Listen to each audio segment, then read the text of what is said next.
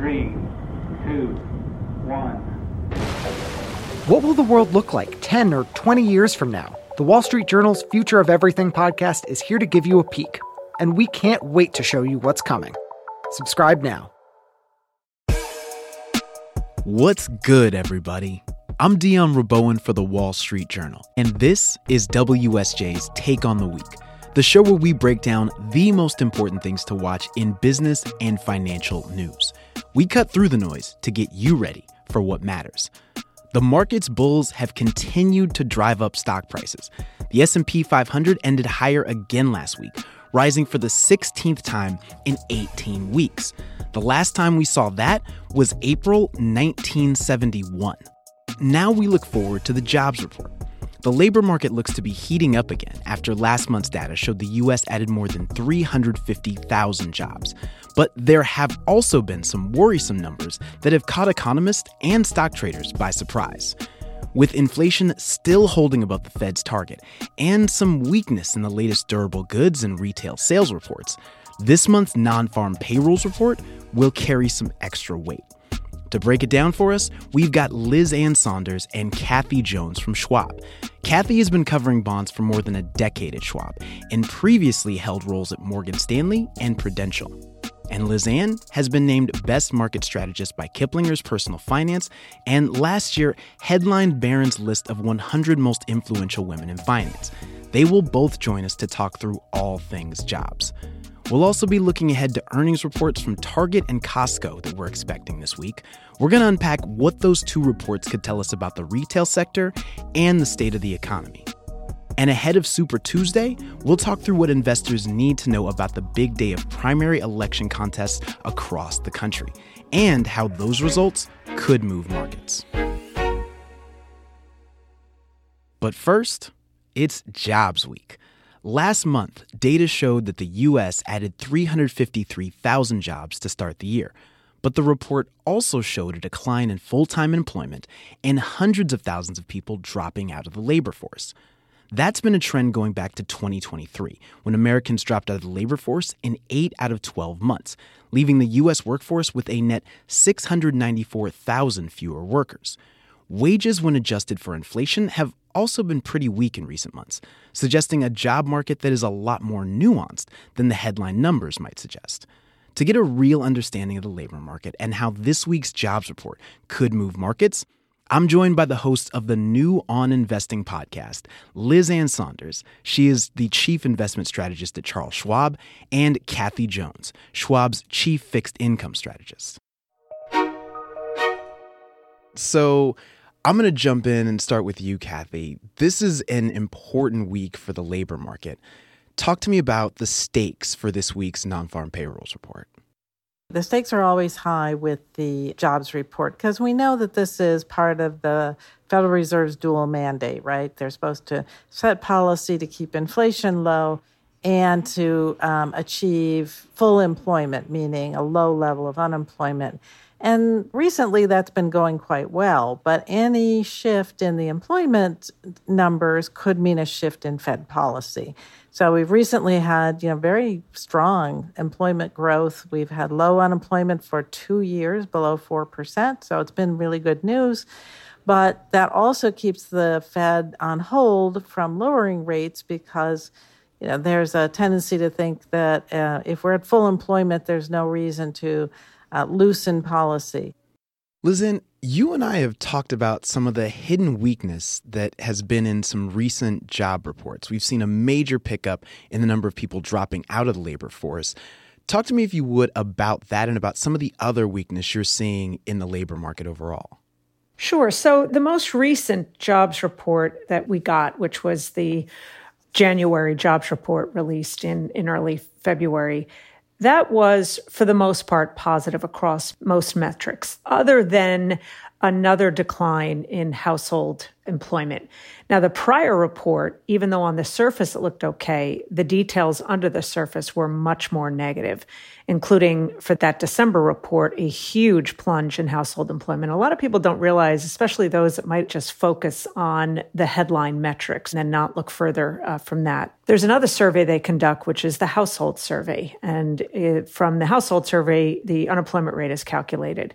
And there are times, like the last couple of months, where you can see pretty meaningful divergence in the case of two months ago, with just a huge, huge, almost 700,000 plunge in household employment. And sometimes the innards of those discrepancies and the innards of the household survey can send an important message to what we've seen in the household survey is that most of the gross gains have been in part time employment, and more than all the losses have been in full time employment. You can also pick up things like people holding multiple jobs. So I think, especially at this part in the cycle, with any of these data releases, especially something like the jobs report, which has got a lot of meat on the bone beyond just the, the headlines. I think having sort of the fine tooth comb in your back pocket to use to analyze the real story beyond just the headlines is important, and particularly in this very unique cycle. Kathy, even with some of those issues bubbling underneath the surface in the jobs data, the bond market seems to be really excited. I'm seeing commercial mortgage backed securities rallying, junk bonds rallying, all these kind of risky sectors of the bond market that are tied to parts of the economy that are showing real weakness. And those are really outperforming this year. Does that worry you? Well, it is a bit of an anomaly, and it has concerned us, uh, particularly when we look at high yield or bank loans, et cetera.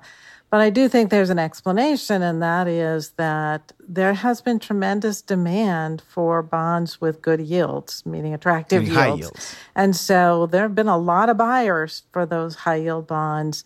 Some of it also has to do with companies were able to term out their debt, meaning extend the maturities of their debt at low levels. Uh, when rates were low, and so I haven't really needed to refinance that much. So the supply demand is such that there's a lot of demand, but you don't have as much supply perhaps um, as the market had anticipated. And then, you know, third factor is everyone expects the Fed to cut rates because the Fed's telling us they're going to cut rates. But if the Fed is just cutting rates because inflation is coming down, it's sort of like the stock market, um, you know, the high yield market, all those riskier parts of the fixed income market are probably going to perform well just because you, know, you have a, um, an igniting of that demand side and perception that there's less downside risk as the Fed cuts rate going forward. I want to talk a little bit about the consumer. We've talked about the labor market and stock and bond markets. And I'm curious what you two have learned. And I, I want to hear from both of you. Liz Ann, I guess I'll start with you. What do you feel like we've learned about U.S. consumers from the retail companies that have reported so far?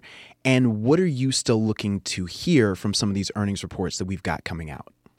Now I think we're in an environment where, although the traditional metrics like the traditional savings rate would suggest a consumer that is either getting or already is tapped out, there is still that excess savings. And there's lots of debate as to how much that uh, represents, and less debate around the fact that it's biased up the income and wealth spectrum, that down the income and wealth spectrum, for the most part, you are seeing a more tapped out consumer. And that explains why there's increased credit card usage, there's increased credit card delinquencies, auto delinquencies not across the spectrum, but down in the lower income and the subprime areas. So some cracks starting to form. But I think the real underpinning for consumption, for hanging in there to a much greater degree than what sentiment would suggest, has been the strength of the labor market. So that's key to watch to see if if we start to see more obvious deterioration in the labor market, whether we quickly see that translate into some consumption restraint. And we did get a weaker, most recent retail sales report, uh, but that followed uh, a string of better than expected reports. So those are the trends we're keeping an eye on. Mm, Kathy? Yeah, I would just um, emphasize Liz Ann's point about the labor market being so so important. You know, I, I don't think it's appreciated just how strong it's been for how long over the last couple of years. And when you get the unemployment rate steady and holding below 4% for 24 consecutive months with job growth in the 150 to 250 per month range. That's 150,000, I should specify. Uh, uh, that's a very strong labor market. And when people have jobs, they tend to spend money. And it has been a labor market that has really benefited a lot of people at the low end of the spectrum. So the unemployment rate, the underemployment rate, when you break it down by category, some of the the biggest gains have been from those who in the past maybe haven't benefited as much from employment growth. And the wage gains at the very low end have been among the strongest. Now, that being said, the challenge going forward is that now the Fed's tightening.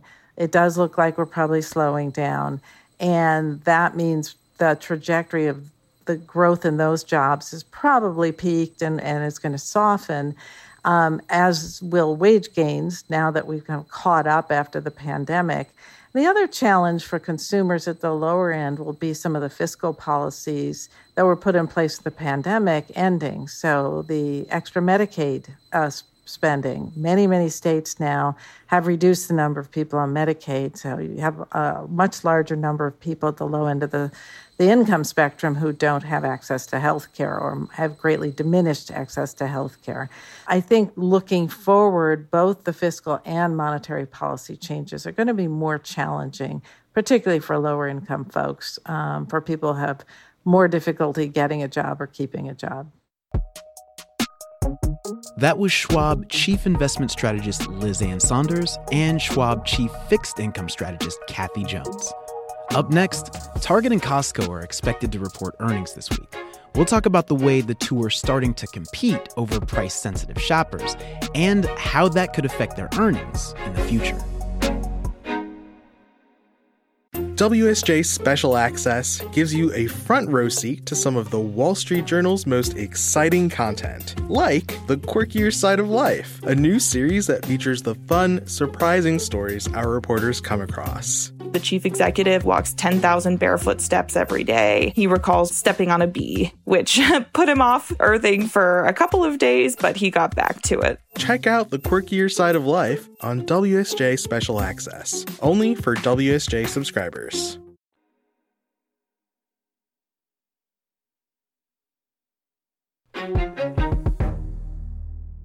In 2023, Target had disappointed shareholders for much of the year. But in November, the company's earnings report showed that despite bringing in less revenue, Target had managed to boost profits by 36% during the quarter. The stock jumped by nearly 20% following the earnings report and has risen since then. But even after that run, Target stock is still down more than 4% over the past 12 months.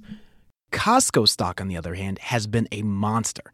It has nearly doubled the return of the S&P 500 over the past year and is trading above the median analyst price target. That shows how differently the market currently views these segments of the US retail landscape. Wall Street has been bullish on Costco, which sells discounted groceries and home essentials, but bearish on Target, which is known for affordable fashion and home furnishings. That perception could change for both companies based on what they have to say to investors this week. To break down what that might be and what to look for, I'm joined by Sarah Nassauer, who covers large retailers for the Journal. Sarah, so we have both Target and Costco reporting earnings this week. What are we expecting to learn about the U.S. consumer from these reports? I think we'll get a good sense of how much people are spending on things they might want but not need. Because what we've seen for the last year is a pretty consistent trend that people, amongst higher prices and inflation, people are spending a lot on food, things they need, and a little bit less on wants. And that's been sort of the quote unquote post pandemic consumer trend. People are spending, they're still spending. It's this confusing economic picture. But I think we'll get a sense on how that played out over the holidays and then heading into the beginning of this year. But Sarah, I would say the thing I've heard from a lot of analysts, asset managers, people who are not economists is they say, yeah, that's what we're hearing from these company reports, but then we look at the economic data and it tells us something else. So, how does that play out? Because we did see retail sales slow down for that January number. Uh, we saw a negative retail sales report. How is that changing the expectations for these companies? I think in some ways it won't be that different because what we have seen from a Costco and a Target is Target happens to sell more things that we want but don't need. And that's hurt their sales for a year, right? And I don't think we'll see a dramatic shift in that phenomenon. Costco has a value message for wealthier shoppers, but still a value message. And they've done pretty well with that. We saw Walmart earnings, you know, a little while ago, and that also is a pretty good read on the US consumer. They were very strong, but they did note Walmart is a grocer. So they're selling a lot of food. And they did note that people are still being a little, they use like the word chooseful. Um, they, wait, did they actually they use the word have all chooseful? these funny words about people being choosy. And that means like big ticket discretionary items are still lagging. Again, that is in line with what we've heard for about a year. Along that theme, Target said in February that they're going to offer some products at prices starting less than a dollar. Dealworthy is the name of their brand. And that looks like they're going to be competing with Dollar Tree, Walmart, maybe even Costco. Um, are you expecting to hear CEO Brian Cornell talk about Dealworthy on this week's earnings call? And what do you think investors want to hear about? I think he'll definitely talk about it because he really wants people to buy it, so he'd like us to write about it. Dealworthy actually replaces this other line that had a similar positioning called Smartly, that also sold like everyday essentials like hand soap and stuff like that. Um, the simple packaging and lower prices. This Dealworthy is sort of a relaunch of their private label concept in that price point with a little lower prices, a little bit more extensive product line they're not competing with dollar stores head on. People don't go to dollar stores for the same reason they go to a Target. They're in different locations, they have a different customer base. It's it's not a head-to-head competition, but they want that message to get out there. Like you can come to us and still get a deal. That's that's a big part of it. I think the other interesting thing about that is Costco stock has really been killing it over the past year, overperforming the overall market. So to take it just a step back, why do investors like Costco so much? And what will they be looking for in this week's earnings report to maintain that bullish momentum? I think they'll be looking for strength in their customer base. They're going to want to know what's happening with membership and is that going up anytime soon? That's been a repeated question for a year because Costco earns most of its profits through the membership, not through selling goods. And that's why they have this value for shoppers. Costco is one of the few retailers that still reports monthly sales. So we actually know what their sales are already, and those have looked pretty strong. Costco will give us a sense of for generally higher income shoppers? Where are they moderating? Do they continue to spend? Will it confirm this idea that overall things look pretty good on a macroeconomic sense? Target will get a sense of are we are we branching out and spending on things we don't really need but we might want. Shopping at Target is fun. They want to engage people in that way. And how are these new deal messages working? Are they resonating with shoppers? That was WSJ retail reporter Sarah Nassauer. Up next, we're going to talk about how this year's US presidential election could move markets. That doesn't mean you have to start reading your uncle's posts on Facebook, but November is getting close, and I'll explain why this week could be something like a big deal when we come back.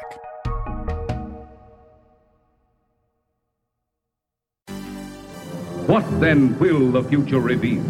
There's one thing we know about the future it's being built now. We all have a stake in the future. The future. The future. The future. And the Wall Street Journal's Future of Everything podcast is here to give you a glimpse of what's on the way.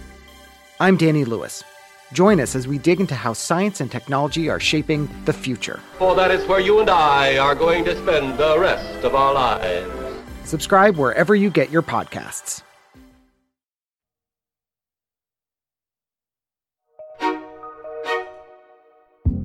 One more thing before we get out of here. I hate to do it, but I'm going to talk a little politics. Oh, man! I know, but I keep hearing from investors and Wall Street analysts that the 2024 presidential election is going to start to matter to the market soon. Super Tuesday is happening this week. For Republicans, almost a third of the 2,429 delegates needed to secure the party nomination for president will be up for grabs, including from the two most populous states in the country, California and Texas. Many are watching to see if Donald Trump can secure the GOP nomination this week, setting him up for a rematch with President Joe Biden. Investors haven't heard much about Trump's economic policy, but I spoke with Sam Stovall, chief investment strategist at CFRA Research, and he said there are a few things that the former president might bring with him that could be worrisome for the market. We uh, are very concerned about geopolitical aspects right now. Would a President Trump round two exacerbate the tensions between the U.S. and China. He has already broken off the ability for the U.S. to monitor nuclear activities in Iran. Would there be more things that could be done that would heighten the tensions geopolitically? So I think that could end up being a very big concern that Wall Street would have to deal with. On the flip side, Sam says there are some expected Trump economic policy plans that could get investors excited. Wall Street was pleased with how the market performed under his administration because his compound annual growth rate was actually 12.1%, which was second highest of all presidents going back to World War II, second only to President Clinton at 16.5%. So I think investors would hope that we would get a similar kind of return for the stock market should he get reelected. So possibly because of more laissez faire fair kind of activities, removing restrictions, et cetera, that I think that business people would feel that they're not going to be having their hands tied in any way. If Trump does lock up the Republican nomination on Tuesday, the market could start to pay more attention to things like geopolitics, tax policy, and the potential for a new Federal Reserve chair in 2025. So watch this space. And that's everything you need to know to take on the week for Sunday, March 3rd. This show is produced by Jess Jupiter. Jonathan Sanders is our booking producer. Michael LaValle and Jessica Fenton are our sound designers. Michael also wrote our theme music. Melanie Roy is our supervising producer. Aisha Al Muslim is our development producer. Scott Saloway and Chris Zinsli are the deputy editors. And Falana Patterson is the head of news audio for the Wall Street Journal. For even more, head to WSJ.com. I'm Dion Rabouin. Stay smart.